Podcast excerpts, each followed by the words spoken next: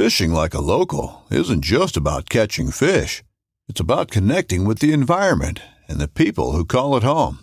It's about hearing the stories and traditions that have been passed down for generations and sharing unforgettable moments with the people you meet along the way.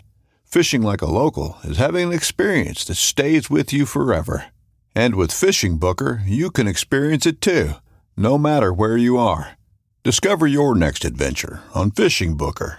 This upcoming concert season will be all about the boots, and Tecovas is your stop for the best in Western style. Tecovas has seasonal and limited edition offerings this spring and summer, including men's and women's boots, apparel, hats, bags, and more. All Tecovas boots are made by hand in a time honored tradition with timeless styles that are always on trend. And Tecovas has first wear comfort with little to no break in period. It's hard to find this level of comfort paired with this level of style.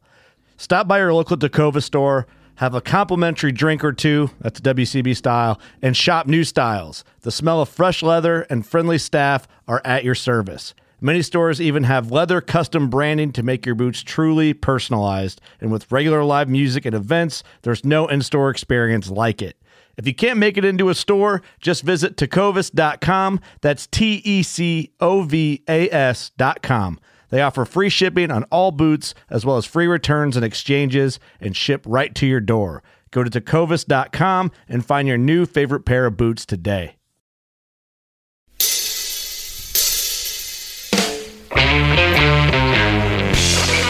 Hello and welcome to the Truth from the Stand Deer Hunting Podcast. I'm your host, Clint Campbell, and you're listening to episode number 44, brought to you by Wicked Tree Gear.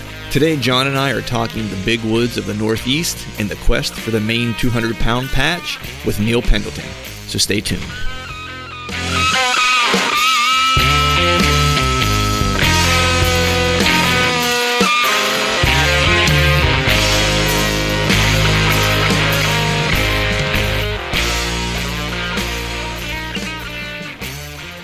All right, happy new year everybody. That was terrible. It's like my mouth didn't want to work this morning. Uh, but happy new year everybody. I hope everyone's enjoying the cold weather that we have here uh, across most of the northeast and the midwest. Speaking of enjoyment, one thing that you can enjoy that it, whether it's cold or hot is a free Exodus Lift 2 trail camera. And all you have to do is head over to thetruthfromthestand.com, go to the About page, and sign up for our newsletter, and you will be entered into the drawing to win a free Exodus 2 or Exodus Lift 2 camera. So don't delay. Go ahead and do that as soon as we hit the uh, 200 mark for folks who have registered. Uh, we will go ahead and do the drawing, get the camera out to the lucky winner. We'll announce it on Facebook and we'll get a hold of you and get your shipping address and your information and get that into your hands. Uh, super excited here for the 2018 year. We have some new partners coming on, so um, really looking forward to being able to do some giveaways uh, from some new partners. So some some of the new folks we're going to be working with in 2018 is Wicked Tree Gear uh, which you heard probably in the intro. And then also Glacier Coolers are two of the new folks who have come on board. And we've got some stuff in the works here for, um, you know, as we move further into 2018 that uh, I can't quite announce yet, but we will here in the coming episodes announce a few other folks who have joined the uh, join the team here, so to speak. Uh, with that, we are brought to you by this podcast is brought to you by Wicked Tree Gear, the longest lasting, fastest cutting, toughest tree trimming equipment you have ever used. Simply put, the toughest saw on earth. Right now, when you visit wickedtreegear.com, use the promo code TRUTH at checkout and get a 20% discount on your Wicked purchase. Uh, this podcast is also brought to you by Exodus Outdoor Gear. Life's a passion, pursue it. You've heard me talk about these guys forever. They have a kick ass camera, and now they're launching the new Exodus Trek and this is coming in at under a $150 price point, so a little less expensive than their original Lift and Lift 2. Uh, visit ExodusOutdoorGear.com to pre-order uh, this new camera today and use the promo code TRUTH at checkout and save $20.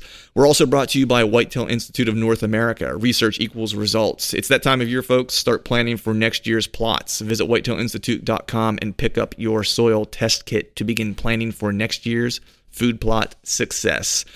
And also Glacier Coolers, simply the world's finest. Whether you're hunting, camping, or fishing, you'll enjoy smarter designs, stronger construction, and superior insulation of Glacier Coolers. Visit them at glaciercoolers.com. So, as you heard, there's a couple new folks uh, in the mix here. We're going to try to do some giveaways here in the not so distant future with some of those and get those products into your hands. Really looking forward to the 2018 year. Uh, and uh, kind of closing the chapter here. You know, I did a hunt this past weekend. Uh, had a little bit of time off over the holiday and uh, got out in some of the frigid temperatures. Uh, saw a couple deer, uh, nothing within shooting range, uh, but all in all, the year's been successful. You know, we'll do a recap of our 2017 season here at some point, but um, just feel really fortunate to be able to have been out in the woods as much as I have been this year. You know, with the trip to Montana and the trip to Ohio and um, you know, getting out uh, here around my around my home on some public land and harvesting a, a great Pennsylvania eight point this year with my bow. Um, you couldn't be more pleased with the season that I had. I actually recently got my Ohio buck back from last year, um, the the mount finish. So super excited to hang that in the uh, in, in, the house. I'm just trying to uh, wrangle some wall space from my wife in the living room. Fingers crossed. We'll see if that happens. Uh, but looking forward to what 2018 has to bring. And first up, we have uh, Neil Pendleton uh, today that John and I are talking to. And Neil comes from the Northeast, and we're talking big woods hunting. Um, what's interesting about Neil is he and I kind of struck up a relationship over social media uh, in advance of this conversation, probably you know roughly a year, year and a half ago and you know he predominantly hunts the Northeast, but he does take some trips, you know, in, into the Midwest, specifically Ohio, and does some hunting. So it was really interesting to get his perspective on hunting the big woods uh, in the Northeast, you know, New Hampshire and Maine, and then also you know kind of uh, positioning that against his experiences in the Midwest, Ohio specifically.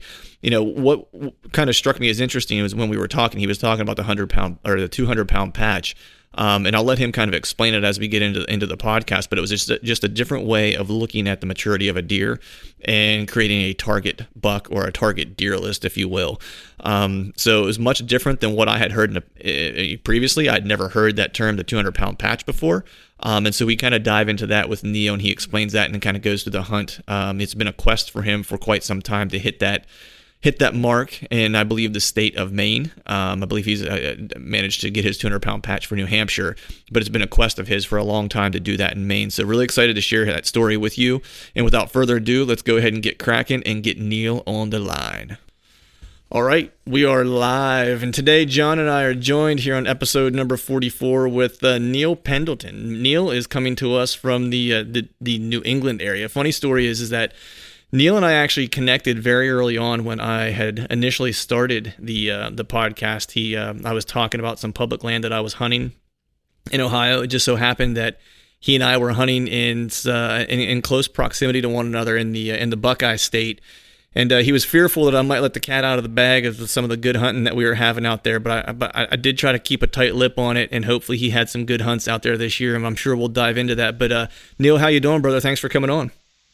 I'm doing great. So thanks for having me, Clint. Yeah, you bet, man. I know you know we caught we we're catching up just a little bit here before we started recording, and there's you know an interesting perspective of uh, you know I think the deer hunters in the the New England areas. I'll just kind of classify the region because I know you hunt a couple different states up in that area. Um, you know, I know when we talk about big deer in most other areas, you know, especially when you got into the Midwest, they're talking about inches and stuff like that. And I know you shot out a Facebook post here a couple weeks ago that caught my eye where you're talking about your your big buck patch or your 200 pound patch, and we'll get into into that. But that's really what we're going to kind of talk about today, folks. Is you know a little bit of a I guess not a geography lesson, but kind of talking about how you know the differences uh, in terms of of hunting, depending on where you know geographically where you're located and where you're hunting. There's you know, obviously different terrain. There's different um, you know land features that you're going to focus on and stuff like that but also there's also you know a cultural difference that people kind of view hunting you know and, and deer differently in those areas mature deer versus not mature deer and and what those things all kind of equate to and we'll dive into that into more detail man but before we do that bro why don't you give us a a background uh, a little bit of information about about neil pendleton what's uh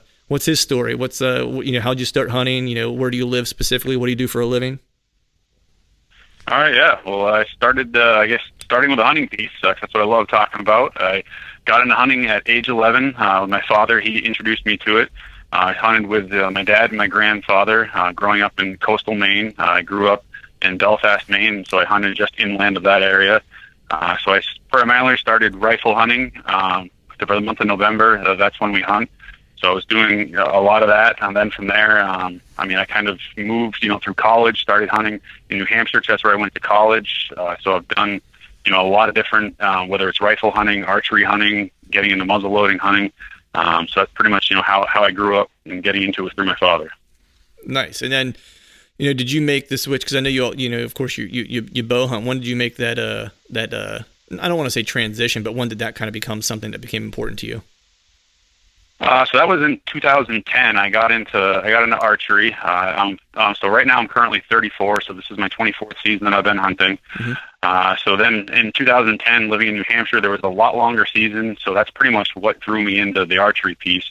Uh, it was just you know the fact that you get an extra month and a half, so almost two months long, to be able to be out there in the timber going after the going after the deer. Yeah, no, I hear that, man. And that I, I'll also say, you know, for me, it's uh, you know, the, it, it's, as sad as it might sound, it's like the older I get, man, it's like I really like those nice, you know, those warmer hunts than the uh, than the bitter cold hunts. You know, I? I'm not gonna lie, I'm you know, I'm not gonna turn in my man card necessarily, but uh, you know, getting it, trying to get it done in October. Sometimes, you know, as much as I love hunting late season, late late season is one of my favorite times to hunt, just because the the woods kind of clear out. You know, I call it like the the fair weather hunters are kind of gone at that point to a degree, and so you get a lot of land that you typically wouldn't get to yourself. You you, you do that time of year. I, I find.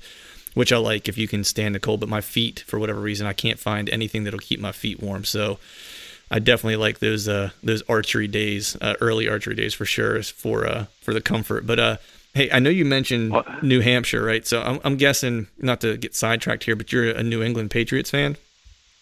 I am, yes, Oh, and of man. course, as I think, well, I think I know what you're alluding to. We have the game coming up th- this Sunday. Uh, you know, Patriots Steelers. That's that's right, man. We might have to put a little uh, we might have to put a little uh, off off the record wager on, on this one after the after the call is over. I'm not sure how I feel about it. We we don't have a great record against Tom Brady, so you know I, I might just be handing over some winnings to you if we do make a bet. Just be well, stealing, especially stealing something candy. to play for after, yeah, after the Pats had a, had a tough game. You know, last night uh, they ended up losing, so they got really something to play for. They got they got to beat the Steelers this weekend and try to clinch up home field. Yeah, I know. I was like, man, I just don't send a don't send a ticked off Tom Brady to, to Pittsburgh, please. But you know, I was I was the biggest Patriots fan last night because I was really hoping the Dolphins would lose that game because I didn't want an angry Tom Brady. But it looks like that's not gonna not gonna be in my favor. But back to hunting. Well, anyway. yeah. yeah. So how was your uh, 2017 season, man? Uh, you know, I know you just you know via social media and some chatting back and forth that we've done. I know you had kind of it, it was a tough season overall. You know, so just give me a sense of how your season went and what was the most challenging part, parts of it so far. Yeah, so for me, 2017, uh, it's definitely you know been been a slower season than what I'm typically used to. Just didn't see you know as many deer. Um, you know, I thought you know going into it, I had a couple of target bucks that I was after, and I ended up you know prior to the season, you know, getting the trail camera, you know, photos, was seeing a lot of movement, a lot of daylight movement too, of especially you know my main target. And so he was pretty killable the first month of the season. I just, you know, with that chess game wasn't in the right spot at the right time. And, you know, a couple of times I had the right plan, you know, looked at, you know, the, you know, the trail camera, you know, pictures and looked back and said, okay, you know, why is he, you know, moving at this time in this direction and found a pattern with one particular spot where there was a west wind and, you know, the next west wind in the forecast planned on sitting there and second guessed myself and actually changed my plan. Uh, so it was, you know, that whole, you know, just wrong spot, wrong, wrong time. Um, you know, seeing less deer. I made a trip down to Ohio uh, to hunt some public ground down there. Um, just you know, with the weather and the rut hadn't really kicked off. Uh, what didn't see much deer down there. Uh, so it's one of those that you know really had to be persistent this season, and you know, kind of always believed that persistence will pay off in the end. You put your time in and just you know stay diligent. That eventually you'll have that, that opportunity. And luckily, you know, after you know you know starting to get a little discouraged, that you know my trip up to Maine is what really I think changed everything. You know, Mhm. going going back to the home state. Right. So it's interesting. I mean, you're getting on some deer there during the season. You're looking for your, your target deer, wrong place, wrong time. I can totally, you know, sympathize with you there, and I think John can too, just as far as like the chess match match goes, and you know, always kind of feeling like you're a you're a step behind. But I'm curious, you know, are you using trail camera data from this year, or do you do anything with trail camera data from from a historical perspective? Do you look at you know patterns year over year, and then try to use this year's data, like you know what you know what you would call, I guess uh, MRI, most recent intelligence, or whatever, to kind of kind of make your final um, kill stand or whatever at the, at that moment, or are you relying really solely on this year's information? a lot of it is probably from from previous seasons. You know, Mhm. looking back and seeing what the annual patterns have been. Um, you know, from listening to you know a lot of podcasts, you know, which I think are, are amazing resources. You get to learn and you know hear from experiences of other hunters, and a lot of times, especially you know these mature bucks, they do the same thing year after year. It may not be the exact date, the exact time, but they're pretty close. Whether mm-hmm. it's a food source, whether it's when does go into heat, um, really moving through certain areas at similar times, and um, for me, really having experience uh, starting in 2011 to 2015, it spanned over five seasons with a buck that I hunted then. He taught me a lot, and I really learned so much from him. That that's what I've found is that we start looking at you know past seasons trail camera data. You can start putting those pieces of the puzzle together to say, okay, you know this deer is moving through that area at this time because of you know these reasons, and you start to really figure it out.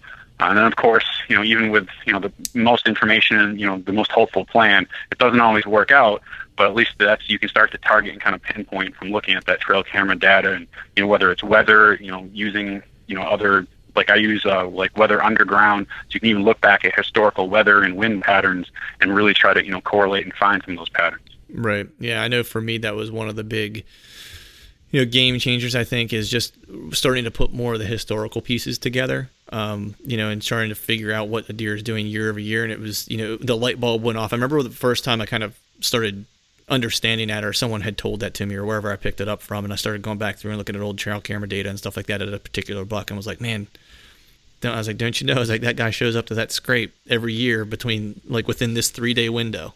You know what I mean? It was like it was clockwork, um, which is it, which is nice if you can kind of get those same kind of scenarios as you'd mentioned. You know, a lot of it kind of got to get the weather to line up and you know all those kind of factors as, as, as well. But at least you have a you know a what I'll call a play sheet to kind of start from. At least you're not starting from from yeah. ground zero. Um, so let me ask, yeah, man. What, I'm sorry. Go ahead.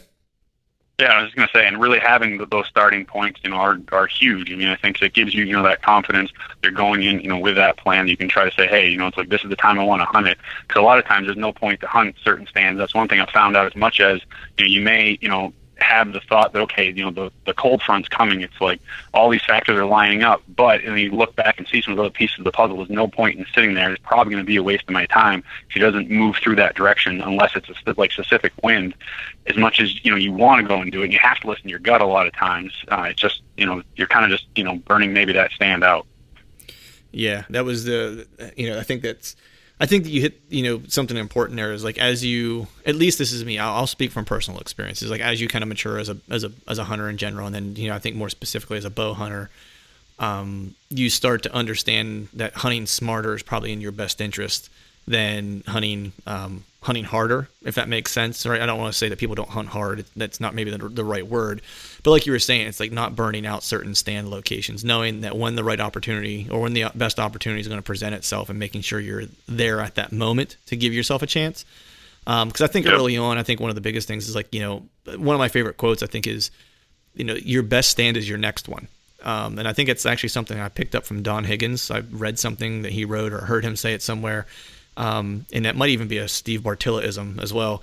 But it was the notion that you know people get hung up on sitting certain sets that they've had success in in the past, and they feel like you know there's a reason that it was successful once, it should be successful again. Um, and so you kind of hone in on these handful of places where you've had success, where you're you know you're you know I guess data has proven out where it's you know you're the first time you set a stand is typically the your best set in that stand, you know. Um, and so you should always be looking forward to the next stand that you're going to set um, and that should mentally you should be looking at it with confidence, saying that's going to be my best one because you're going to it for a reason. You have your three reasons: whether the wind's right, you have recent intelligence there, or you had. I'm just giving examples. You had an observation set that you saw a deer walk within distance of that that location. You know what I mean? So those would be your three reasons why you should be in that stand, and that should give you confidence that that's going to be your best bet. Um, which is something I've tried to follow through with. It's it's easier said than done, I think, because there's often you want to fall back to the old faithfuls. Um, but you know, it takes a little bit of diligence and a little bit of uh, persistence to to make that happen. But I wanted to ask you, man, do you are you hunting? You know, I know, you know, we were talking offline a little bit. You know, in Ohio, I know you in, in the past have had some access to some different parcels. You know, but uh, we want to get a sense: Are you hunting predominantly public land or private land in these different areas that you're hunting? Uh, so that's where, so uh, up up here in the Northeast, uh, when I hunt, I mean primarily, so the, I guess the states that that I've hunted, I've hunted uh, Maine is where I grew up, so I've hunted in Maine the most. Uh, New Hampshire the second most. Uh, I've hunted here for quite a few years in, in New Hampshire. I've you know gone to Ohio for two seasons, and I've actually now hunted one day in Massachusetts. because uh, the season goes a little bit longer down in Mass. It goes mm-hmm. until the 30th this month. So I just recently bought my license there. But as far as the type of land that I hunt, uh, the biggest difference I think in the Northeast, um, which is something that I think is a little different to a lot of people, especially in the areas that you're at, is we have what's called like common land use. So unless yeah. land is posted, it's open to anyone to use it for you know different recreational things. So for hunting purposes, uh, unless you walk into and see posted signs, you can go onto any piece of woods and go ahead and hunt it, which sounds great because you have access to unlimited you know amount of land. But it also means if you're trying to target you know big mature bucks, that anybody else can also hunt that land as well. Right. So your best laid plans can get foiled by someone else who just happens to come, you know, walking through or sees your truck parked there. Right. Uh, so that's even though a lot of it's considered private, it's the same as hunting public in, in other states. Right. John, question for you. Just curious when you about your perspective on this. Like, what do you think as a as you know as a Iowan, you know, about that type of public land use. I guess it would be similar to almost like BLM land when you go out into like the like western states like Montana or whatever. What do you what do you think of that? Mm-hmm. Do you think mm-hmm. that's something interesting, good, bad? Like what's your take on it? Um you know, my view on public land, uh, the, you know, this past year out in Montana, I loved it. Mm-hmm. Um, the public land aspect this year, I I really really wanted to see it, you know, pan out a lot better. And you know, we used to have a lot of food plots uh, along the public state ground here, and I think there's um, there's a lack of funding that has kept them from being able to do the food plots. And in all honesty, the the chunk of t- public timber down here by me is becoming more of a forestry preserve, not a wildlife preserve. Mm-hmm. You know what I mean? Yeah. They're uh, they seem to be focusing on the tree aspect than the than the habitat. Right. Um, I still I still love public land. There's something there's something to be said about going out there and grinding it out there and getting it done on public. Um, I just wasn't I, I wasn't seeing the number of deer out there this year like I have in the past. Right. Yeah, I mean, I think there's pros and cons to it, right? I think it gives a lot of opens up access, which is which is great. You know, and I don't know, I'm not familiar with the the Northeast, you know, Neil, where you're where you live and what access looks like. Um, you know, I know one of the things that's just challenging around where I live in the Philadelphia area. I think um, it could be interesting and good in this area only because there is limited state land that you can hunt in this area, and it's relatively densely populated. Um, you know, and for me, just where I live, particularly, it's a little bit of a drive to any piece of the public land. It's not because it's the only land that's there to hunt. There's plenty of farmland and stuff once you get kind of north of Philadelphia into like the you know the Bucks County kind of area as you're headed toward the Poconos a little bit. Um, you know, I think it would be interesting for something like that in this state, um, only because you do have a ton of ton of farmland in, in, in, certain areas that, and you have a you have a state also with super high um, uh, deer or uh, hunting uh, hunter density numbers too. You know, something like I don't know, it's between 700 and 900,000 hunters on like the first day of, of deer season. Um, so to give them the opportunity to spread out a little bit um, might you know do some good as far as uh, you know everyone's opportunity to have ample ground to hunt if they so choose. You know, so I think that that's kind of an interesting take. I think the other thing it might solve for now when you if you arrow a deer or shoot a deer or whatever the case is, do you still have the? I assume if you have the right to hunt it, you have the right to go across uh, property lines to retrieve anything that you're harvesting as well. Is that true? Yeah, and, and that's what actually was funny, you know, too, when I started, you know, hearing about, you know, buddies could go, you know, to the Midwest and, and go hunting. That was the first time I actually heard that because when it was new to me that, you know, if you're hunting one property and a deer runs across, you know, onto onto another property, you have to get permission to go get it. And it's like the first time I heard that, it was like, wait a minute, you have to you have to ask. You can't just go go get your deer. And I mean, it makes sense, but that's not something that we have to deal with unless you know hits a wall of posted signs. That's really the only time you'd have to worry about it. Um, I mean, for us, you know, it's, it's it's just you know, I mean, you have just free access to you know kind of go where you want, and, which is something that especially once you get up into the big woods. Where I live in New Hampshire, the southern part of the state, so it is a little more urbanized. So of course, mm-hmm. you're going to run into you know houses and you know developments and roads and things like that.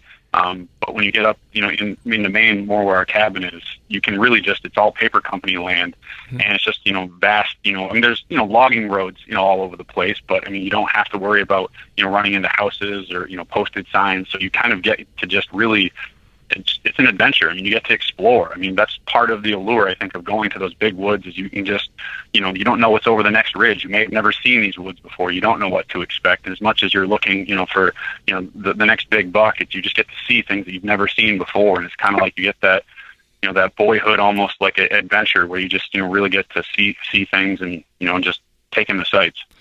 Yeah, I definitely I agree with you there, man. That's one of the things that I, I do enjoy, you know, hunting. You know, I got to do some big woods hunting. Well, you know, this year definitely when I was in Ohio, um, was all big woods hunting. Um, you know, and you're right. You're always kind of curious. It, it's it's good and it's bad for me because it's I always have the curiosity of what's around the next bend or over the next knoll or whatever, and so I have the hardest time like figuring out where I'm going to set up because I'm like, well, let me just walk over this next ridge. you know what I mean? It's like, and then I get up, and then when like, you do set up, you, you second guess it because you're like, oh, it's like, well, maybe that next ridge or that next tree or you know that that that you know that next little piece it could be a little better or you know that could yeah. you know where the deer are traveling. So that is the tough part about having that much access. it, it is, but you know, I'd rather have uh, I'd rather have more than. Uh, than less. It's funny you mentioned about you know going to retrieve your deer. It's because growing up where I grew up, you know, we always knew all the farmers that were around us. You know, everyone had land, and we our families grew up together. And even if we weren't like best of friends or whatever, um, during hunting season, it's like if you shot a deer and it ran over onto you know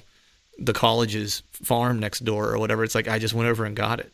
You know what I mean? Like there was no like go talk to them because it's like I would see them at school or I would see them at at the grocery store or the church or you know we'd have you know wrestling practice together or whatever you know what i mean so there was no like you know maybe it was just a simpler time than all the way around possibly right yeah Oh, for sure. I mean, of course, then you always hear that, you know, the opposite end, you know, somebody who didn't, you know, give someone permission, didn't allow someone to get it. It's just, you can't, you know, you scratch your head on that. It's mm-hmm. like, wow, it's like to even think that, that that could happen, you know, for, for me growing up and never having to worry about that because there is there is you know pretty much no boundaries. It's just you know just a completely different way of thinking. Yeah, and I just don't understand what the reason would be to not allow someone to go you know pick up a you know go gather up an animal that they've harvested. You know what I mean? Like I don't I just I don't understand the thought process of why you would deny someone that it's not as though you that you killed it or um, that it's yours because honestly it's not yours it's owned by the state it's a state resource you know it's not even that you own the wildlife that inhabits your land in general um, but anyway, that's we could go on that rant for forever. But I want to hear a little bit about the areas that you're hunting. You know, I want to talk about the topography, terrain, land features um, that are, you know influence how you hunt the, the the northeast area. So if you could start, just kind of give us a little bit. of I know you mentioned it's big woods. So just give us kind of like you know, if you would, just do some theater of the mind here and paint uh, paint the listeners a picture of uh, of where you're hunting typically and w- what things kind of look like in those areas. Yeah, so uh, when I go up to the cabin up in Maine, I mean, up there it's all paper company land, and there's actually part of the land trust uh, where it is, where there's, I think, five million acres, I think, between Maine and New Brunswick as part of the land trust and never be developed. So the paper company, they can come in, they can log it, you know, and it's all, you know, it's all forestry. Uh, they can put in roads and do all that, but as far as what's there for, for cabins, you know, that's what's going to be there. There's nothing else that's going to be developed. Um, so that's where you have, you know, unfortunately, I think a lot of you know the this I think is another probably new concept. Have you heard of a deer yard before? I've not heard of a deer. I've heard of deer yarding when they when they huddle during the uh, yeah. The so that's pretty. Yeah, so that's so up up in up in you know a lot of the northeast states. Historically, they because we used to get really severe winters, the deer would do that. They'd go to you know what we call the yards, mm-hmm. and they would yard up. And so a lot of that you know, can be whether it's spruce groves or cedar swamps because they have feed and have cover, so the snow won't get as deep. But a lot of those, you know, have been, you know, you know, the paper companies have cut those off, you know, for the timber and for the wood. Um, then a lot of other, you know, whether it's beech or oak, I mean, a lot of that stuff has also, you know, been cut off. So as far as the terrain, it's it's always changing. So you could have, you know, select cuts, you could have clear cuts. Uh, you could have, you know, new growth. You could have, you know, depending on where it is, you know, up on top of a ridge or near a lake, you could still have a little bit of, you know, older woods. I wouldn't call them mature forest. Um, you have, you know, some bigger trees. You still had could have some mixed hardwoods left in there. Uh, so, I mean, that's where there's just, you know, really vast uh, open woods. Um, a lot of it's thick. So it's not necessarily when I when I say open, like you can't see through it a long ways um, because you have a lot of undergrowth that that's there, uh, which becomes feed for the deer so that's where in the northern states, a, a lot of it is. I mean, there's not like a lot of mass crops. It's just mm-hmm. you know them browsing as they walk around. Uh, so you kind of wonder sometimes, especially gets late in the season, everything's brown and dead looking. It's like, what, what are the deer eating? And they just continually eat all day long and browse. Right. So, do you, are you do you have some elevation change in in that area? Are you working with elevation change, or what's it look like from that perspective? Yeah, so there is a, a lot of elevation change. It's it's more uh, what we call ridges or probably more like hills. I know when I've mm-hmm. driven through, you know, Pennsylvania, of course, you see just hills that go, you know, for miles and miles. These ridges that just are really long. Um, we have more. They're they don't have like long tops. They just kind of come up to a point and they may go off, you know, for a mile or two. But there's really one kind of defined high point, and they'll go off in other areas. It's not like just a big long running ridge. So there is, you know, a lot of elevation changes. There's, you know, swamps that they're scattered in um, whether it's you know more like marsh type swale grass um, with you know river or small ponds in there, or whether it's like cedar swamps. Uh, so there's a, a whole bunch of you know different types of terrain and di- different features that are up there, and a lot of the questions that come up, you know, from people: Are you seeing the deer, you know, up high, which means are they up on top of the ridges? Or are they down the lowlands, like down the swamps and held up there? Mm-hmm. So there's two different, you know, kind of areas where a lot of times, you know, you'll find the deer and that is one thing up there that, you know, we're talking about, you know, kind of the next stand is the best stand. Well, we're in many ways forced to do that because the deer densities are low and they do move from year to year. So you're hmm. pretty much going back to the drawing board.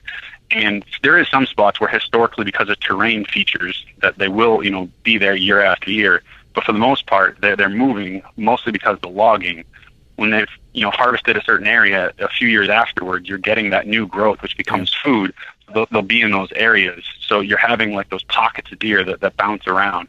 So one year that was really good, and you found a ton of sign. There was a lot of deer that, that were in there. that There may not be a deer for another two or three miles.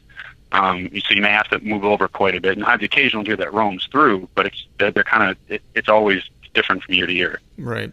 That's interesting because that was one thing that I was definitely keen in on um, when I was in Ohio. That's Because it was similar. It was just big. Actually, the if you got off the public land off the back side of it, I think it was on the uh, the north side of that property was a paper company that owned owned a bunch of property.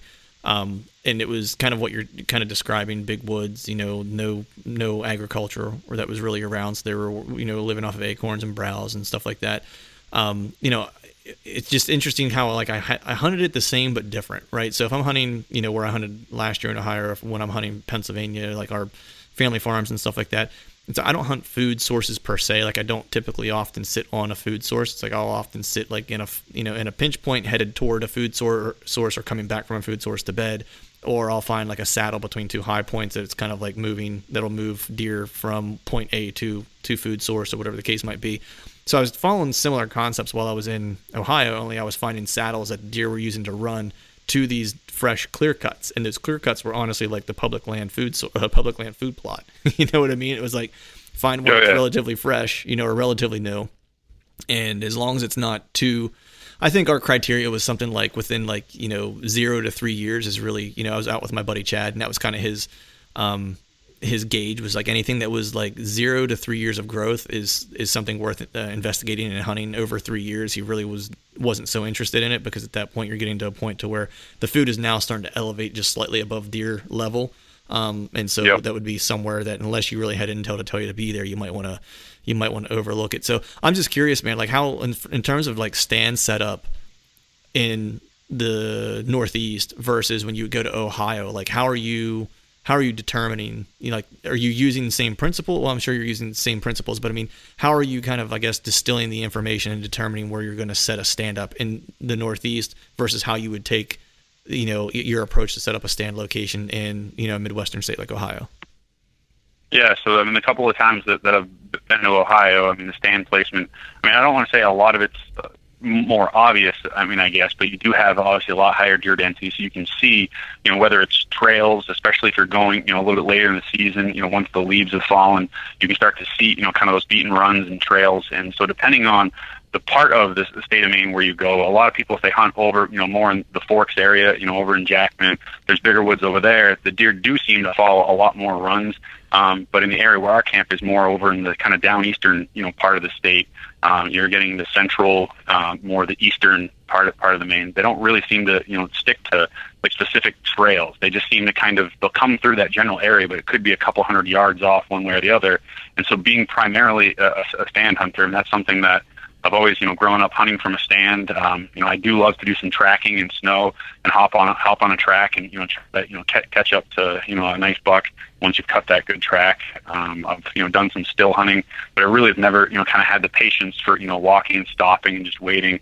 So I've primarily stand hunted. So when looking at stand locations, a lot of it is you know looking for you know the signs. So whether you're looking you know, for, for deer droppings, whether you're looking for rubs or scrapes, or whether you're looking for a lot of times tracks and getting back, you know, to I think, you know, how we used to do it before trail cameras is looking for a lot of that sign. Um, and once you found, you know, big tracks, you know, that buck in that area, and you see, you know, what looks like to be, you know, a 200 plus pound track, um, or if you see multiple, you know, in that area, you know, that's a spot you then need to kind of start to look at um, and really say, okay, where where do I think is the best odds, and really weigh out the percentages. If I'm going to put in my time and hunt a spot, that eventually there's going to be that opportunity that that a big buck's going to come through here. And that's something that I think for us just recently we've kind of more gravitated towards, you know, with my father and I uh, doing that, where it's like you want to find a spot where you're going to say, okay, that if I sit here long enough, there there's a good odds that something is going to come through versus you know trying to find a spot where it looks like there's all kinds of activity and seeing a sign or getting a picture and then you know setting up there because of that. So it's really you know whether it's pinch points between a terrain feature you know in a swamp uh, whether it's you know looking at you know benches and saddles um, you know using lakes to almost make you know like a, a pinch point you know in between lakes um, there's a lot of features that, that go into trying to find stand placement and then you have to go and look at it and actually see okay am i seeing sign coming through here and uh, up in those areas, snow always helps, but mm-hmm. unfortunately, we don't seem to really get any snow a- anymore. Um, which for me, I usually try to plan my hunt to Maine. Living down in New Hampshire, it's a six-hour drive up to our cabin, and in Maine, you can't hunt Sundays. So to go up for a weekend, it's really just it is not it's not worth the drive. Getting out of work on Friday, six hours up, hunt one day, yep. and turn around and come six hours back. So I, I usually plan for me uh, to go up in the late season, which the way the seasons run in Maine is there's a rifle season that's the month of November, and it always ends the Saturday after Thanksgiving, and there's a, then there's a week of muzzleloader. Hmm. So for me, knowing that usually would work, you know, most places close on, on Thanksgiving. I usually try to start my vacation to save a couple of days right around the time of Thanksgiving, you know, so it falls on Thursday. Take off, hunt the last couple of days of rifle, and, and be up there for, for the muzzleloader season because that's when the bucks you know the, the primary rut's over, so their does in their area have, have all been bred. So now they're just seeking out and they're just roaming. You know, it could be 10, 15, 20 mile ranges hmm. uh, where they're trying to look for another doe. Uh, so when that starts to happen, you're now seeing a lot more buck movements. They're not held up in you know a smaller area. So that's when you have better odds looking at those terrain features and just really trying to you know put your time in a spot and, and almost wait them out. Right. Yeah, I definitely kind of ran into that this year in, in the big woods. What you were talking about with the the, the distance of, of movement, just in general, it's you know it's it's one thing I think whenever you're hunting, you know, uh, you know, like in the farm that we have back in back back home or whatever, where it's like if I see a buck on a pattern, it's like I can pretty much guess that he's probably going to come and, and, hit that same pattern every handful of days, every two or three days. He's going to come back to that same spot if if I have the right intel, right to pattern one in the big woods is tough, man, because like you don't know how far they're traveling. You know what I mean? Like he might. I, I had one on camera that was a really beautiful 10 point and i was jones to like the nth degree that he was on camera and he was in this pinch point and i was like man that's it i'm going to sit there the first three days and like that deer i went back and checked the camera again after like i guess it was near the last day that we were there and he never ever made his way back to that same spot you know he's like where did he go you know, it's like he obviously yeah. was running that. We had him, I believe, on camera on the ridge behind us too. So it's like he was in that area. It just he never came by that spot again. Um, and just so the distance that they have to travel, trying to get on a trying to you know pattern a deer like you would. Another day is here, and you're ready for it. What to wear? Check. Breakfast, lunch, and dinner? Check. Planning for what's next and how to save for it? That's where Bank of America can help. For your financial to-dos, Bank of America has experts ready to help get you closer to your goals. Get started at one of our local financial centers or 24-7 in our mobile banking app. Find a location near you at bankofamerica.com slash talk to us. What would you like the power to do? Mobile banking requires downloading the app and is only available for select devices. Message and data rates may apply. Bank of America and a member FDIC. Um, hunting ag land, it's just it's just a different animal, and that was like you know I think we talked about this on one podcast. That was like probably one of my biggest learning opportunities this year, where I was hunting was just in that scenario I needed to be more aggressive and be more willing to move more often. Um, only because I wasn't getting good deer activity. It sounds like you're kind of setting up and doing the opposite of that, which is that if you see what you need to see, you're going to put your time in. Is that what I'm hearing? Before we continue our conversation, let's talk about Wicked Tree Gear saws. If you're tired of cheap ass flimsy handsaws, or better yet, a pole saw that doesn't work for a damn, try Wicked Tree Gear, the toughest saws on earth. Order now by visiting wickedtreegear.com and use the promo code TRUTH to save 20% on your purchase and also receive free ground shipping. And now back to the show. Yeah, it's, it's sometimes becomes a, a waiting game where, you know, a lot of times you know, I'd sit mornings and evenings. You know, you try to wait for you know the activity that's happening in the morning and happening you know before dark in the evening. But what I found is that a lot of that movement they just don't stop. It's like mm-hmm. there is no real. I mean, even when we've gotten snow and you hop on a track, they just they will walk all day long, not lay down, not you know sidestep and feed. It's just straight line and just going. Hmm. So when they're covering that much ground and they're just walking all day long, it's I mean you're pretty much your best odds are to just pick one spot and and just wait it out and have have an area where it's like you the deer are gonna have to eventually come through there because of terrain features. Um, so I mean, w- one example of one spot, um, you know, is whether it's you know between you know a couple of lakes that has a little pinch point of like a thoroughfare, you know, that that narrows out where maybe you know 100 yards between. Well, as opposed to going a couple miles out around uh, out around the lakes, they're probably gonna have to come through through that area. Mm-hmm. Um, but then, of course, you start looking at you know the cuts. It's like, well, is that one seven or eight years old on on one side? The other one's now four or five. Well, yeah, there's not as many deer in those areas.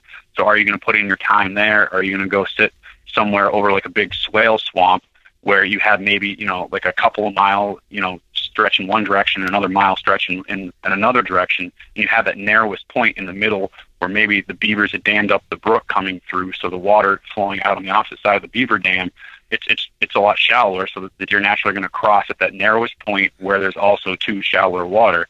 Um, but you may sit there, you know, for three, four days, or even a week, and there may not be any deer that comes through during daylight. And all of a sudden, it's that giant buck, you know, that that's mm-hmm. which is why you go up to the northeast, you know, to hunt. Right.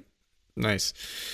Yeah, it's. I like, man, I don't know. You know, it's. I, I, I totally hear. I, I understand what you're saying, and it, it's and it's like it makes sense. I would just, I personally would just have a hard time.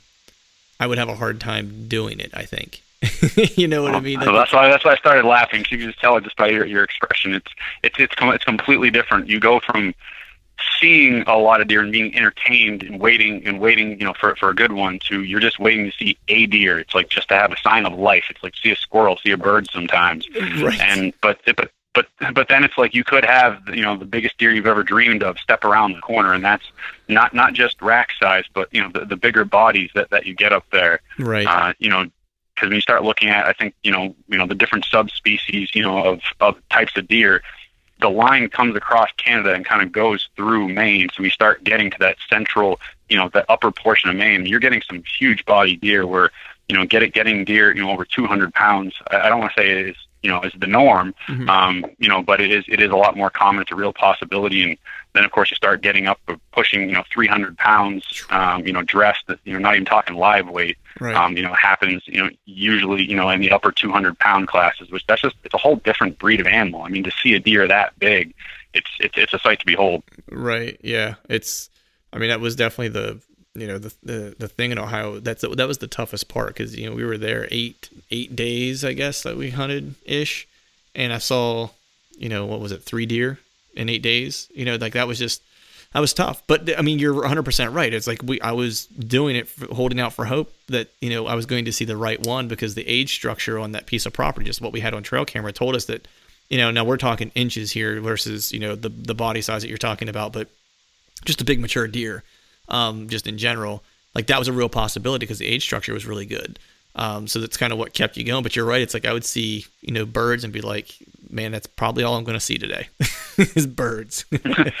but uh, and, and sometimes too, it's like you know we get back to camp and, and it's like, all right, it's like I didn't even see a squirrel today. It's like you know, it's like wow, it's like it's just you know, you're just waiting for a for a, a sign of life to walk by, and you sit, you know, from sun up to, to sundown. It's like, or even just putting, you know, a bunch of hours in and then walk mm-hmm. around. It, you know, it's it, it's tough. It, becomes mentally taxing, right? Especially yeah. sitting out in the freezing cold. Yeah, and then it gets you get to the spot, the point where you start to get a little meta, where you're like, "Am I actually alive, or is this all just a figment of like of some like weird energy of the universe that, you know what I mean? Where it's like, if nobody knows that I'm here and there's nothing else that's alive around me, am I actually here? You know what I mean? It's like, you know, maybe I'm the only one that has those deep thoughts, and I should keep them to myself, possibly. Um, well, when you sit out in the woods long enough, Clint, I'm sure, I'm sure we've all had, you know, some weird thoughts when we're sitting out there long enough. Yeah, exactly. Uh, moving on to more uh, more real world things here. I want to get into you know you mentioned earlier cutting a track of a of a big deer. Um, then you mentioned you referenced a couple of times the 200 pound mark or just like a big mature deer when you get up into those uh, that area of the country. Um, so I, I want to kind of dive into dive into that, you know, because I know that you know what kind of I mentioned at the beginning and the social media post that you made was about the 200 pound deer, and you were talking about getting your big uh, buck patch. So you know, I, I've personally never heard of this. This was the first time I've heard of it. And, you know, um, it, it was kind of funny because when you sent that post out and I, and I saw it, it, it was interesting because a buddy of mine and I were just talking about a deer that we had on camera actually at my, at my dad's place.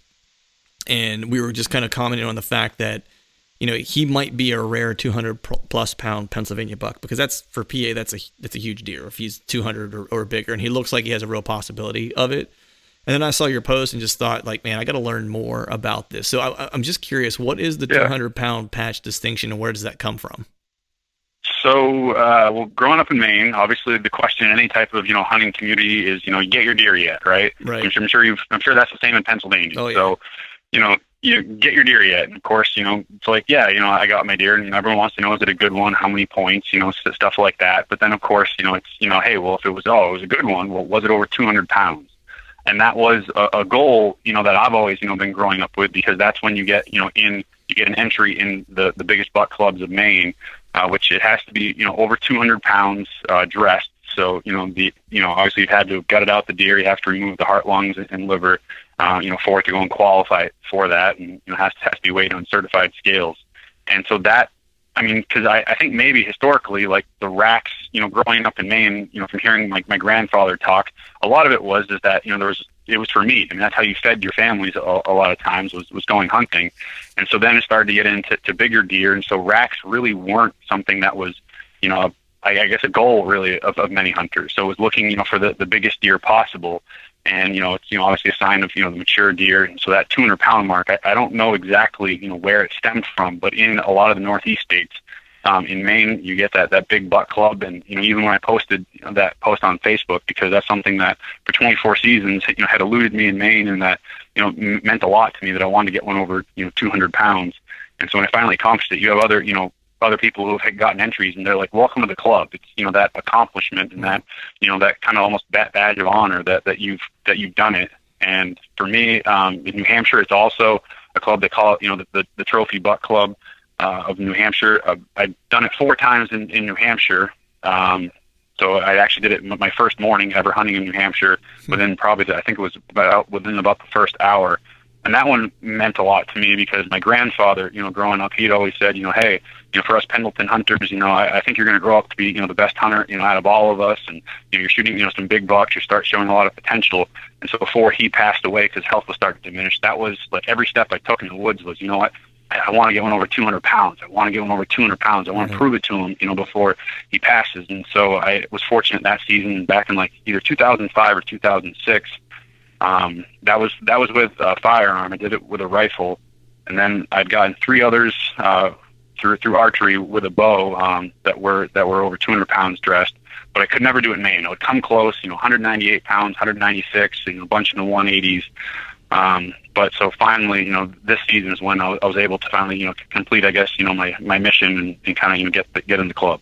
Nice, man. That's awesome. That's that, and that's cool that you were able to uh, have that you know make that happen you know while your grandfather was still around. That's uh that's that's a cool story man. It, it's interesting that that's actually like a thing because like i didn't realize that it was actual like a, a legit like record book like thing that was like captured and recorded. Like that's that's kind of cool man. Like i didn't realize that that yeah. was you know when i first read your post and was you know thinking about it i was like oh this must be like a group of buddies or like a larger you know hunting group that you are, are affiliated yeah. with you know what i mean? That like they they talk about this and this is something that they, they they discuss and they try to achieve or whatever but like the way you're describing it, it's like almost I don't want to say like a Pope and Young club because I know that they do a lot more than just record deer and elk and oh, yeah, rams it's, or whatever. Same but, type thing.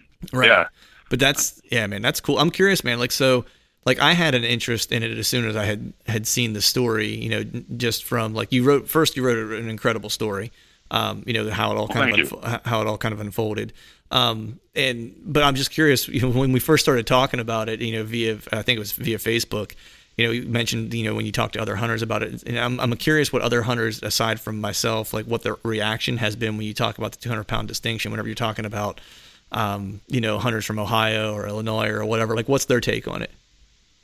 Yeah, I mean, probably the conversation that stands out the most to me was uh, this season. I'm down in Ohio, and I was running, you know, a little kind of loft, you know, apartment, um, you know, from a guy down there, um, you know, that I happened to, you know, just kind of meet, you know, through, you know, calling before I went down, you know, the season before. And so we're standing in the garage. It's him and his brother.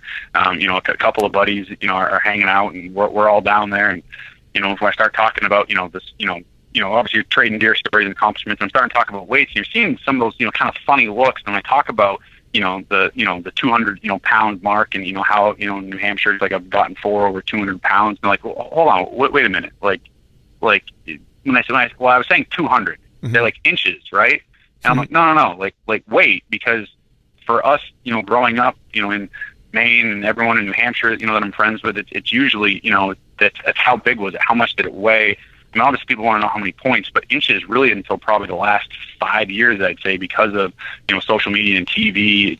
Right. I, I don't even think people really knew about inches or even scoring racks. Mm-hmm. To, to be honest, it was always the records have always been for weight. I mean, you, know, you hear about you know these these certain bucks. I mean, even even the bucks who have the record racks in some of these states, it it was always about well then how much did it weigh? So that's always the question. That's what more people want to know. So to see the reactions, and they're like, wow, that's pretty cool. I've never really thought of weighing my deer, you know, after you know after I go and, and shoot it.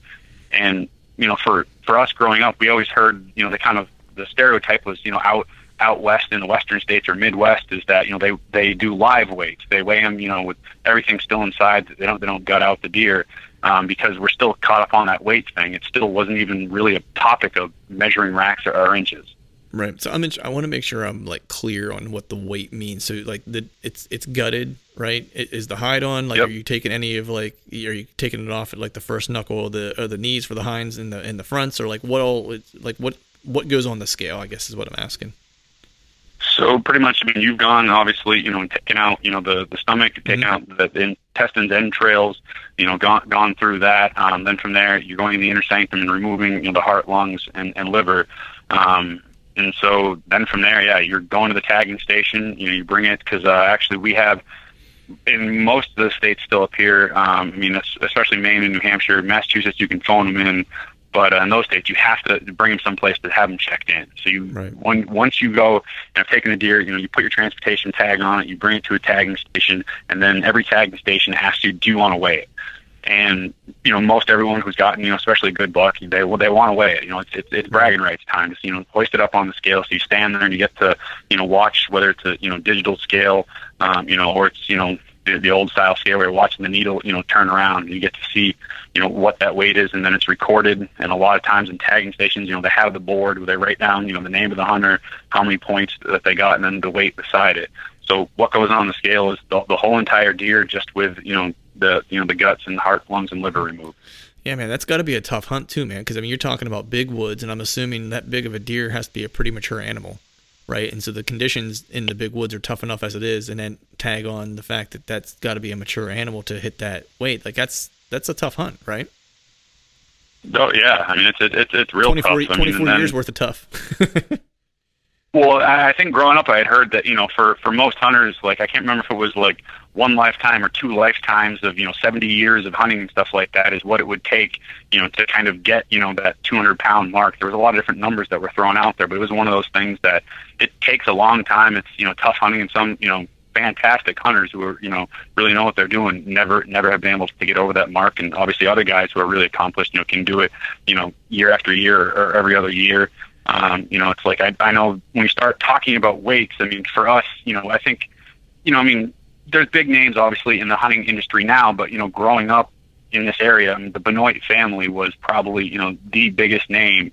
Uh, they're you know big trackers, and you know you hear things like you know their lifetime, you know one of them lifetime average is over 200 pounds. You hear things you know like that, where it's just like wow, it's like that's what you know really gets your you know your blood boiling. Um, you know, growing up and hearing those stories where you just really didn't hear about you know racks or inches or points. It was just the the weight of the deer and the, and the body size, which is also means you know mature, you know old old buck. Right. So John, man, what do you think? Uh, maybe uh, maybe a trip to, to Maine in our future for a 200 pound patch. Try our try our Hey, hand in the we- big woods. Yeah, if we can't get it done, we can always go get lobster or something, you know? I mean, there's good food there, no matter what, whether it's venison or lobster, crab, you know, something. Um, no, you know, and it's funny. It's it's funny, you know, talking about how people will uh, will reference certain deer and they're you know whether they're talking about the live weight or field dressed weight. Um, you know, where I come from uh, initially in Kentucky, inches and weight is is nothing. Uh, it is the number of points of the deer. I mean, you could have a, a two year old that's a 16 pointer, and that will trump a seven year old 180 inch buck that's uh, 10 points any day of the week. Um, so it, it was always kind of comical to me. And, and when I first started hunting, uh, you know, that I didn't know any better. I just thought, well, a 13 pointer is better than an eight pointer. I mean, sure, one was bigger than the other, but it, you know, then it was over time. Then you start thinking about how old is the deer and how many inches is the deer and stuff like that. Um, but it, it all it, it's always it always fascinates me to you know to hear and talk to guys from different areas and that makes it so much cooler because there's always something there's always an old tradition in a certain area that everybody grew up with differently than somebody else you know Yeah, the 200 Yeah. the 200 inch patch club, man, that would be a cool short film. You know. Just- Well, and, and and getting back to the patch too, and so sorry to cut you off on on, on, the, on the film point. Um, I don't know if you want to mention that a little more, because I was going to mention something about the patch itself. no, yeah, yeah. The, just um, uh, I want to hear about the patch. Yeah. So with with the patch, I mean, because I guess to really specify what the patch is and what you know it, it was historically used for. Um, you know, I know some guys that you know they fill out you know at the tag station the big buck card, you know that you get to send in, you know, and then they send you back the patch. For some people, like my dad, he's gotten seven over 200 pounds. He just keeps the cards. He's never he's never actually sent them in. That's for him good, good enough. You know, he knows that he made it. Um, he's accomplished it. Um, you know, where a lot of other guys they send in the cards and they get a patch back that is meant to put on your hunting jacket because you know it's not it's not like you know nowadays we have you know different camo schemes and different outfits. You know whether it's raining, early season, late season. You know you had your hunting jacket. You know it was November, it was cold. You you put on that jacket. And even in certain states up here, you know, Maine was traditionally more your black and red checkered. Um, that's that's what you know, it's what you wore as a Maine hunter. Some of the other states, like especially Vermont, it was more you know green, green and black. Yeah, those checkered, and so you would put that patch and wear it with pride on your jacket. So when you saw another hunter in the woods, you're like, damn, you know, this guy, he, he's a good hunter. He has that, you know, that patch, you know, on on his arm. Um, I mean, I've, I've, you know, I, I haven't gone and done that. I just, you know, kind of keep them, you know, in the envelope, you know, that, that they get mailed to me. And a lot of times, um, I haven't gotten my Maine one yet, but I know um, the guy. He's uh, the president of the the trophy, um, you know, Antler and Skull Association in New Hampshire, uh, Roscoe. Um, he's a great guy. does does a lot for hunting in our in our state. Um, he's the one who you know is kind of the, the record keeper. Um, so whether it's you know he scores the racks, he you know measures the you know he records all the weights, and he'll send you um, you know your patch, a little letter congratulating you with, a- with a little note, and then he, at the end of the year when we actually have our what's called hunting digest in New Hampshire that's printed out, they have the top ten deer every year for archery, muzzle loader, and firearms, and it's not rack scores. It is weight. That's what's listed in the hunting digest that tells all, all your, your laws and regulations. And so they have the, the top 10 list. So then with that, to, to make to make the top 10, which in 2015 I had uh, the biggest archery buck in 2000, what was it, 2012, it was the 10th. And then 2011, it was it was the, the, the fifth biggest in, in New Hampshire.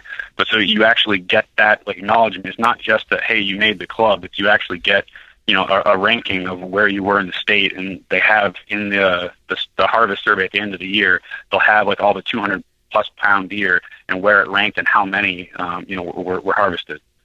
That's awesome, man. It's, I, I like the fact that you actually get a patch because it makes me think of a biker gang. Like it's almost like a it's like a deer gang. You know what I mean? Like I just I don't know. I'm getting this mental picture of like a leather vest with all my patches on it. Like I kind of want a patch now. I totally want to. I totally want to do this. Um, now, I also find it interesting that the different states have different color plaid that they're wearing hunting. I never, I never recognized that before. Is that like a that's a, a real thing? Like the one state wears red, the other state wears predominantly green. Is that True. I mean, it's it, it's a, a little bit. I mean, it just kind of happened that more, you know, through through Maine, I think was more the red and black, and some of the other states were were, were green and black. Um, I mean, I can't say it's you know necessarily state like state like specific because I know you know a lot of guys in Maine have also worn you know the the green and black, and you know I'm sure a lot of other guys have worn the red and black, you know, from from different states.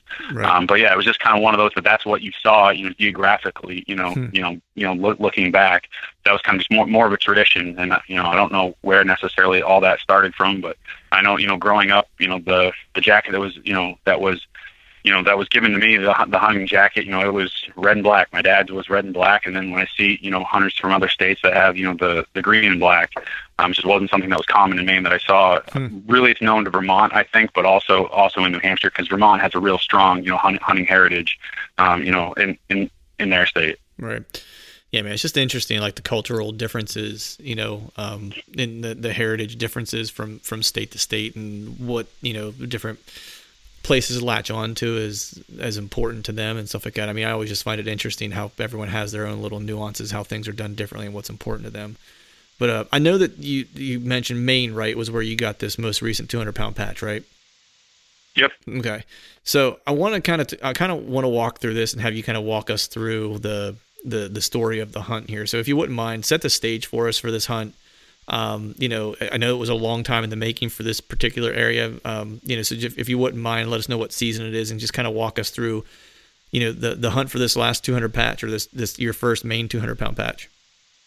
Yeah. Um, so I guess the really kind of set story is that um, you know, as I said, growing up, I hunted coastal Maine, so it was you know smaller woods. So my father, um, you know, basically he had he told me this a few years ago. He had, you know, a, a few a few goals in life. He wanted to own a Harley Davidson. He wanted to own a piece of land, um, have it bought and paid for, all these things, and also have, have a camp on, on a lake.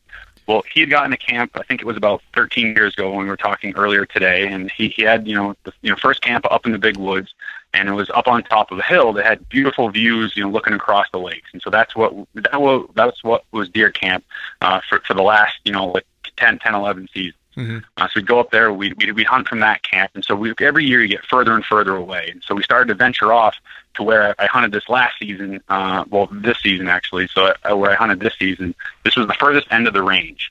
Well, since he always aspired to have one on, on a lake, he had then, you know, looked at different property. He'd found one that was becoming available on like the bigger lake in the area, which is great for fishing. And so he, he took that opportunity. He sold the, old camp uh, to one of my buddies. He ended up buying that and then so we started. Uh, it was last season was our was our first season at, at the new cabin. So it's you know back to the drawing board. Even though we had hunted in this area, we weren't really as familiar with it. So it's trying to figure out you know where are the deer, looking at terrain features and finding you know good new spots, whether it's looking at the ridges or looking down down at swamps. Uh, so last year uh, we had you know a successful year. It was you know first year at the new camp. Um, I'm assuming you guys have do you guys have game poles or like you know the you know like the a tree or something you hang your deer yep. from when you get them? Yeah, buck pole.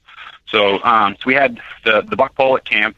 Last year we had you know two nice bucks that that, that we hung on it, and uh, so for this year, coming into the season, I said, okay, well I know where we had success last year, but I got to try to find some new spots as, as well.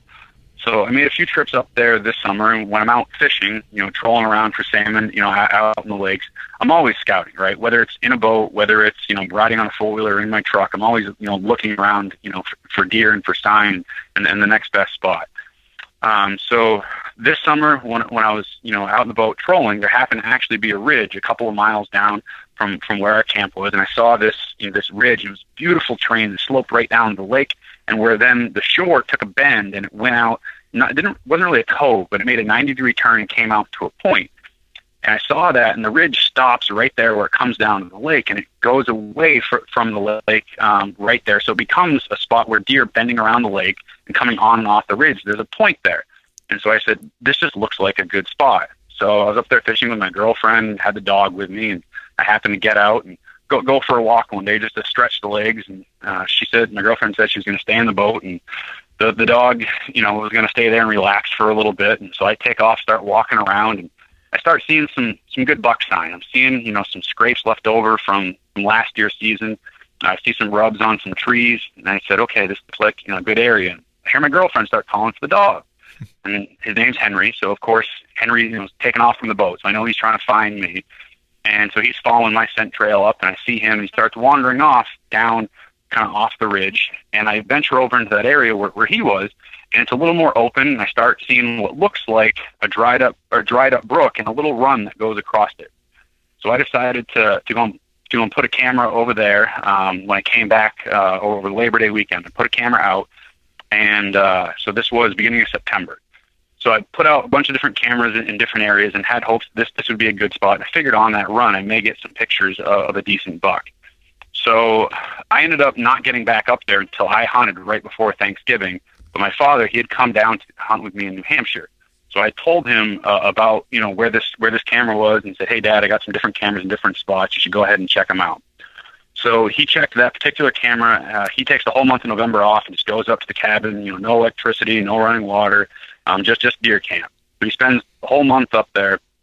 He checks that camera a couple weeks into it, and sure enough, he had had a picture of a, a nice ten pointer. Looked like it was about 200 pounds. It had come through by that camera three times in October. Hmm. Then, um, then he had gone and put out a couple a couple other cameras in that area. So a couple days go by. He came back to go and check to check my camera. He checks that one and sees that that same buck he had gotten pictures of had come by three days in a row now. It had come by on a Tuesday morning, Wednesday morning, Thursday morning between seven and eight o'clock in the morning. So d- during daylight hours. So of course, at that point in time, he says, "Okay, hey, this is a spot to go and set up. Like, you know, I'm gonna, you know, put out a stand here." And I kind of, you know, told him, you know, I said, you know, back where where the cuts come off down off the side ridge where, where it makes the bend around. That's where I'd seen, you know, some big, you know, some big buck shit. You know, this, this summer I'd seen that over there. Mm-hmm. And I said, you know, that looks like a, that looks like a good spot to to probably, you know, maybe six. You can look back down towards the lake in this area. So he he sat there, you know, that that Friday morning, and it ended up, you know, snowing, rain mix. It might as well have been rain, he said. And then he gets down and checks the camera um, over over at the other spot at the bottom of this plateau where the little cut came to an end. And he happened to check it, and the buck that I ended up shooting was on that camera. Um, so of course he sees this buck, you know, beautiful, beautiful rack on it, you know, tall tine. It was a little blurry in the picture. You can see it had some type of kicker or maybe multiple kickers coming off some some of the tines, but it looked like that one was definitely over 200 pounds. Uh, so at that point, uh, my dad he started you know hunting in that area a little bit more because seeing activity, and there happens to be uh, a few oaks and some beech along that along that side ridge, or the side ridge there in that area.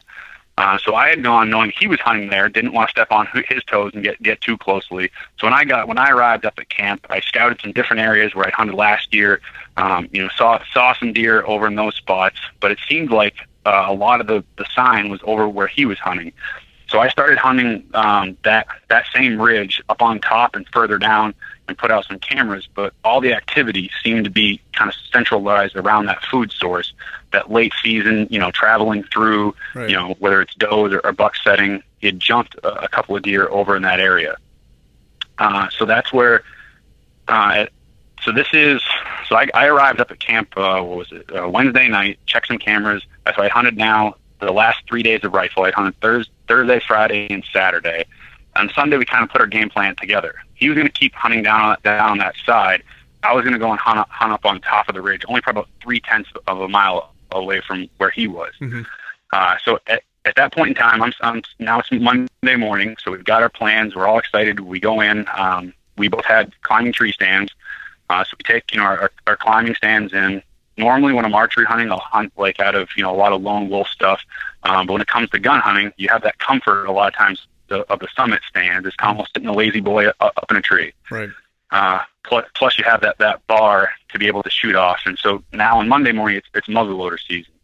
So I'm sitting up on top, and I'm I'm up on the ridge, um, you know, waiting for something to come through, and it's it's start the wind's starting to pick up, and I've been sitting for a couple of hours now, and, and okay, I haven't seen anything yet, and all of a sudden I get that jump in my seat, boom! I, I hear a shot go off, well, father, my father just touched one off. So of course we don't have a lot of service up there. So I send out a text and I'm like, all right, I know it's him. It's, it's close. You know, I'm wondering, you know, what it is. Did he get the big one? So I, you know, going, you know, waiting for a text back, waiting for the text back, and you know, 15, 20 minutes goes by, and he says, "Yep, uh, I got one." You know, is it down? He said, "Yep, it, it's down."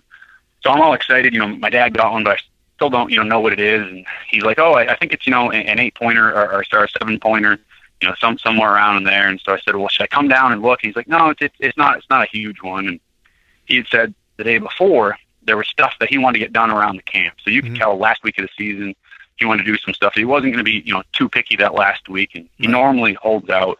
Um, so that's where at that time I said, well, hey, Dad, you know, it seems like the activity's going down there. Should, should I come on down where you're at, or, or, or stay up here?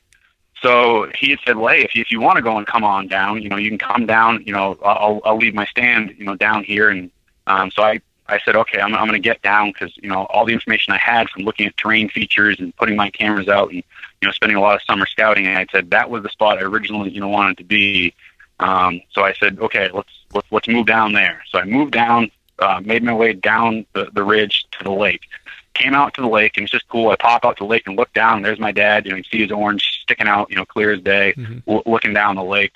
And so I come on down, meet up with him, see, see his buck. You know, nice, nice seven point buck. Um, and you know, so of course we you give congratulations, and he said, "Well, hey, uh, I'm gonna go back to the go back to the cabin." He goes, and uh, I'm going to grab a canoe. So instead of dragging it out of the woods, it's easier. I can just you know come along the edge of the lake and, and grab it with a canoe.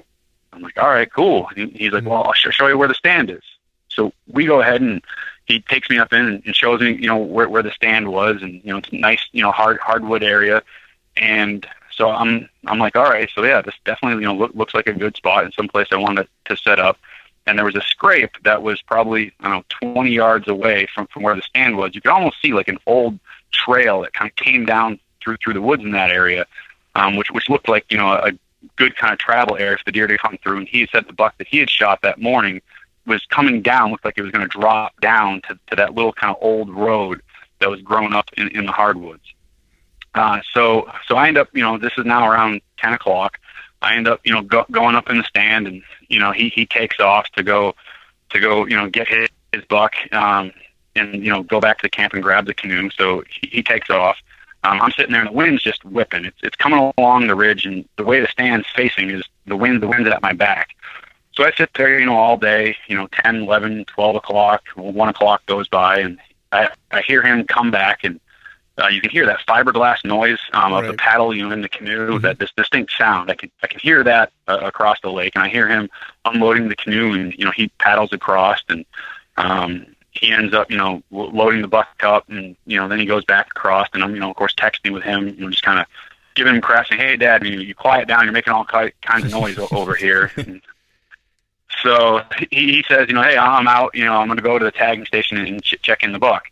So I'm sitting there, and of course, it's now you know the winds seem like it's going to calm down. So I kind of you know rest my eyes for a little bit after you know sitting all day, and then I said, okay, you know, right before prime time, just you know, kind of got to get your game face back on, you know, because it's been windy. I've been staring, you know, just looking, just can't hear anything, just you know, looking all day long, glassing, waiting to see some movement. Haven't seen any any movement yet yet at all. Haven't haven't seen one deer, you know, all day.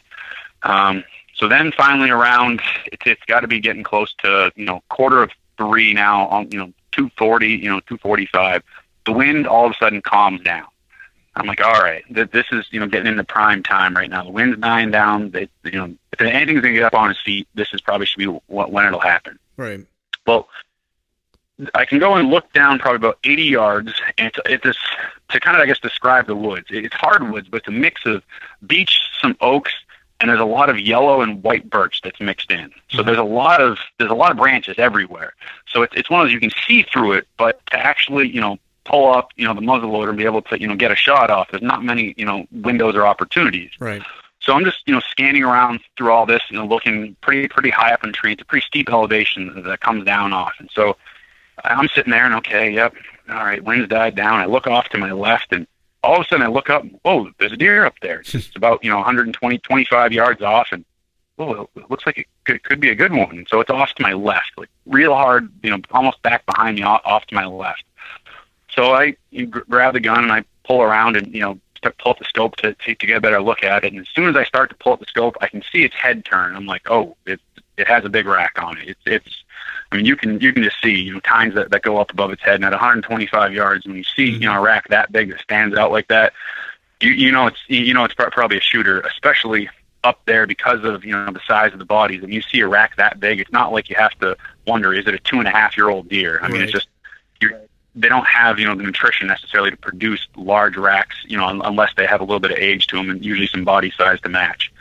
So when I when I saw that, I'm like, okay, now now I'm getting excited, and of course, you know, you get the you get the heart racing a, a little bit. Mm-hmm. Um, luckily, you know, I've had some experience with, with getting, you know, some some real real nice bucks. So it's this isn't you know a new situation, you know, for me. But you know, it, it always get, gets that adrenaline pumping. For so sure. it's you know the, the heart's racing. Um, I, I see see the buck. He's angling like he's going to go down towards the lake and start walking kind of further away and almost go out of sight.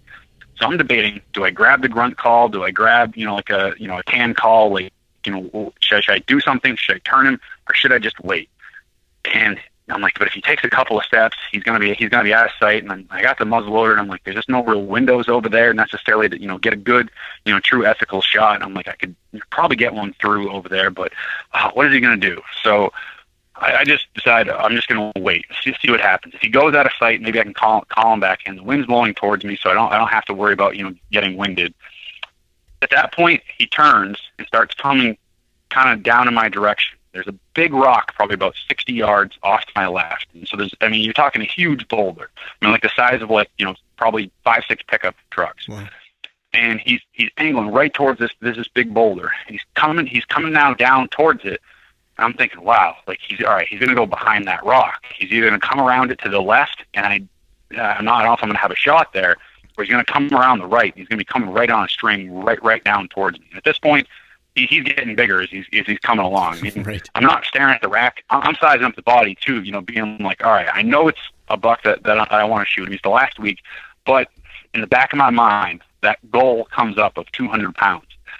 Like, you know, I still have the rest of the week though. It's like this is what you come up here for, and I want more than anything to make sure it's over over 200 pounds. And oh, it's like the late season, so it's, got to be a big deer. And I'm looking as he comes down through, and you can just you know see that you know that that deep chest, you know, as, as he comes down, that lumbering, the swaying of the legs as he's walking towards that rock, and he said, oh, uh, he's he's he's got to, they got to see him broadside.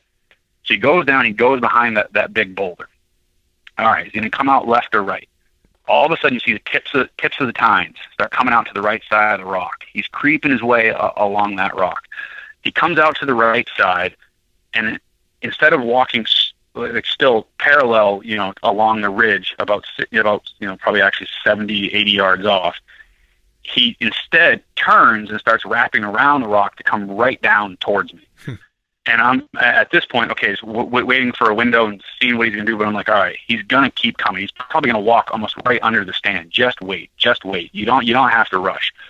So all of a sudden he stops, dead in his tracks, head to the ground, rack right in the leaves, and he's smelling something in in the ground.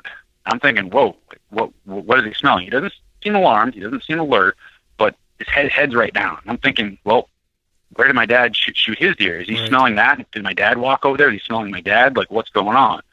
And a lot of times, human smells up there. It doesn't always spook deer. I mean, mm-hmm. sometimes, I mean, they'll jump, you know, a mile away. It's like just because of the thermal, and they'll blow and, and run off. But other times, they can smell you, but because they're not as used to people, they don't really associate it always with danger. So it's it's, it's a little different up there. So Right. I don't know what he's going to do. I've taken the safety off and put it back on, you know, probably three or four times now. I'm like, oh, he's he's there at 70 yards. His head's completely straight down, and I'm like, I have a window. There's one branch, and I've turned the scope up to, to I have a three by nine uh, by 40 millimeter uh, Leupold VX2 on my on my muzzle loader. And I have it, it's it's a Knight it's a Knight muzzle loader, and I'm looking through the scope, and I just see this one branch, kind of like a pendulum, back and forth, just swaying slowly th- through through the scope picture. And I'm like, oh, I'm like, should, should I take this shot? I'm like, you know, with a 50 caliber muzzle loader, if I hit him right between the shoulder blades at the base of the neck, he's not going anywhere. Right. I'm like, it's it's, it's definitely it's definitely going to go and put him down. But I'm like, he's going to come closer. And so I, you know, kept debating, debating, debating. It's that you know what seems like an, an eternity, and the whole time I'm thinking, man, it's like he's he's he's got to be close. It's like he's got to be right about there at, at 200 pounds. So at that point, I just I just you know that split second decision in your head. It just okay, shoot, like he's there. That branch is coming. He could bolt at any second. So then I just you know squeeze that trigger, and he just goes down, r- rack down the dirt. He almost his hind legs start to just work one last time.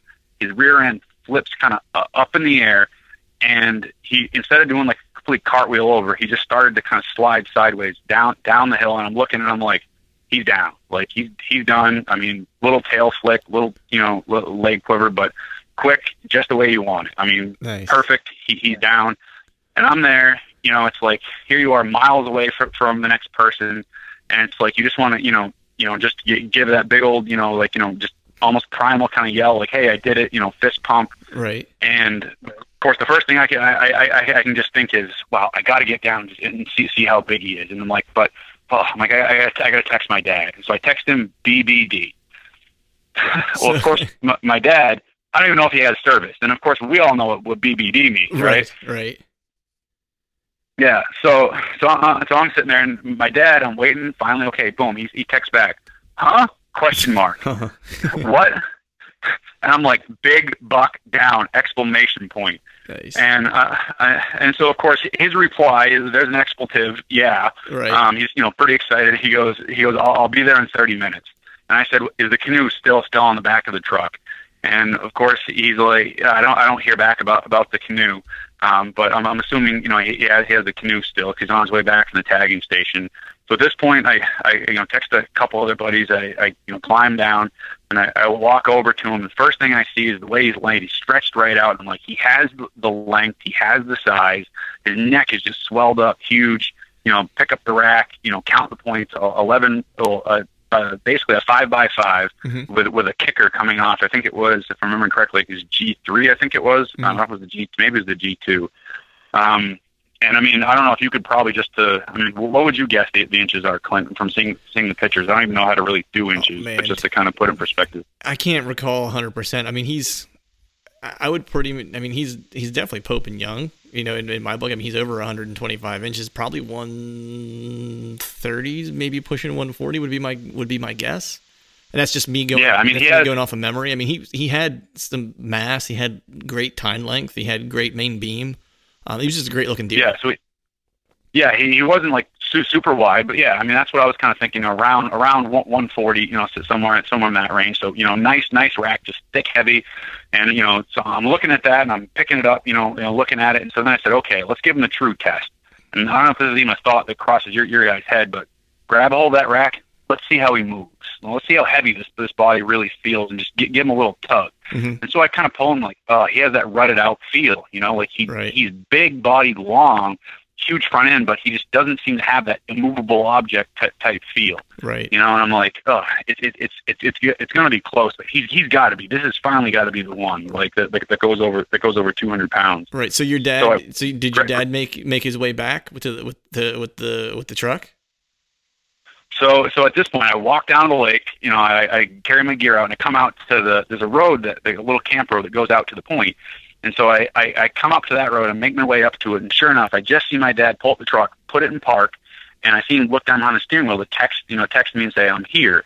And as soon as he sends the text, you know, my phone goes off. I get it, I, I, and then he looks up and sees me standing in the road, and the arms go up in the air, you know, and you know, just give that fist pump. He gets out of the truck, and he's, you know, I mean, he's just ecstatic.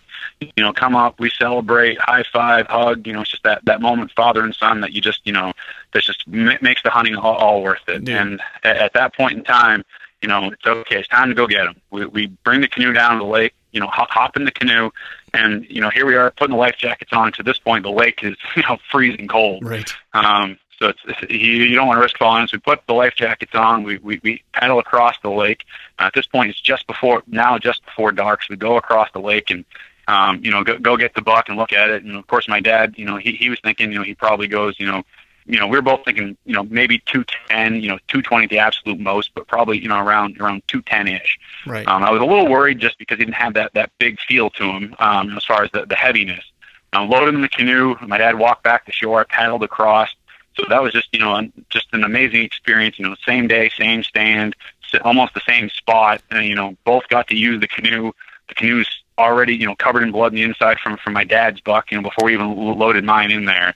Um, so just you know, amazing experience, amazing memory. And so then we get him back to the truck. Um, may, may have had a little celebration at, at, at the truck real quick. there you go. Um, you know, yep.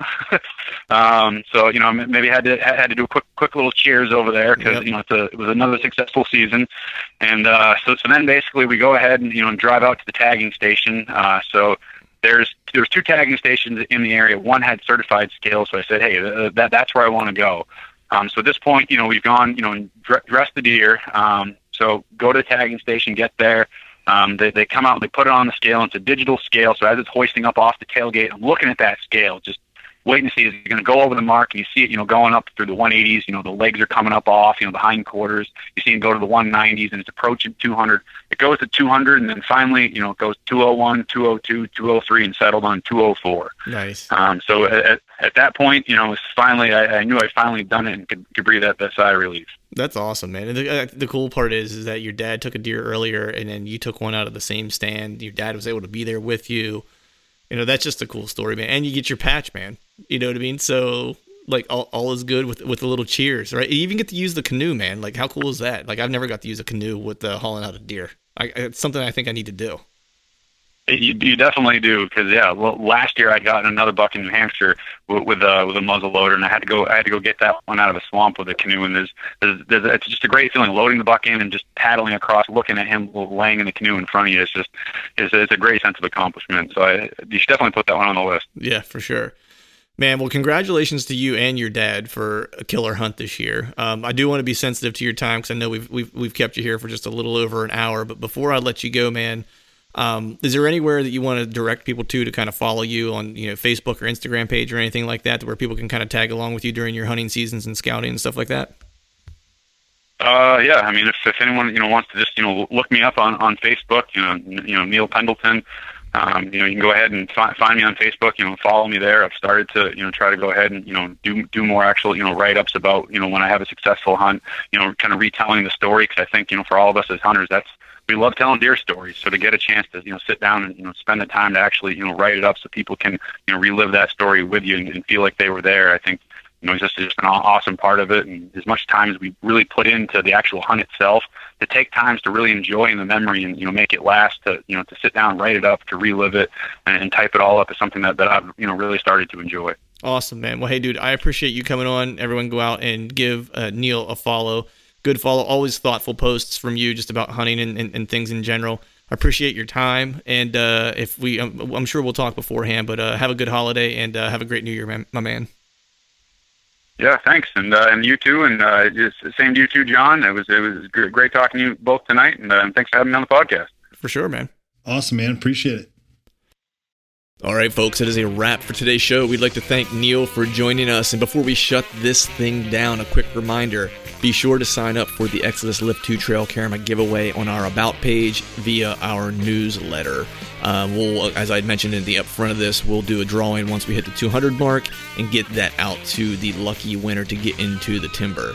Um, also, be sure to follow us on Facebook and Instagram if you aren't already, and leave us a five star rating on iTunes. We'd be very much appreciative of your comments and reviews in that regard. And last but not least, we want to thank all of you for listening and finally need to give a big shout out to our partners that continue to help make this podcast possible.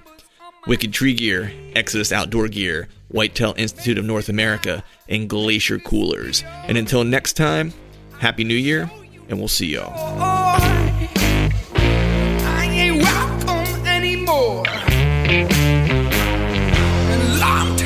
If it all.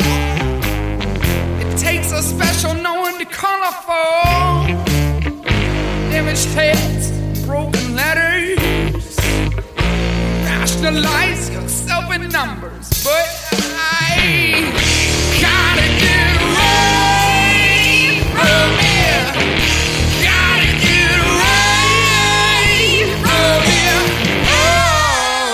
Uh, uh, uh,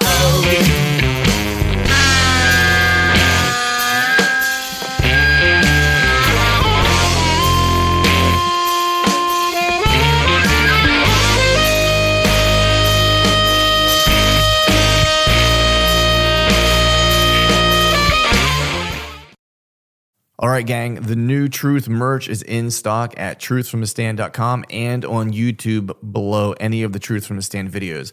I've got some new hats, beanies, t shirts, long sleeve t shirts, and sweatshirts. There's even a new Do Hard Shit hat for those of us who like to embrace micro dosing adversity. So head to truthfromthestand.com and check out the new gear and use the code TRUTH, T R U T H, and save yourself some cash on the new gear.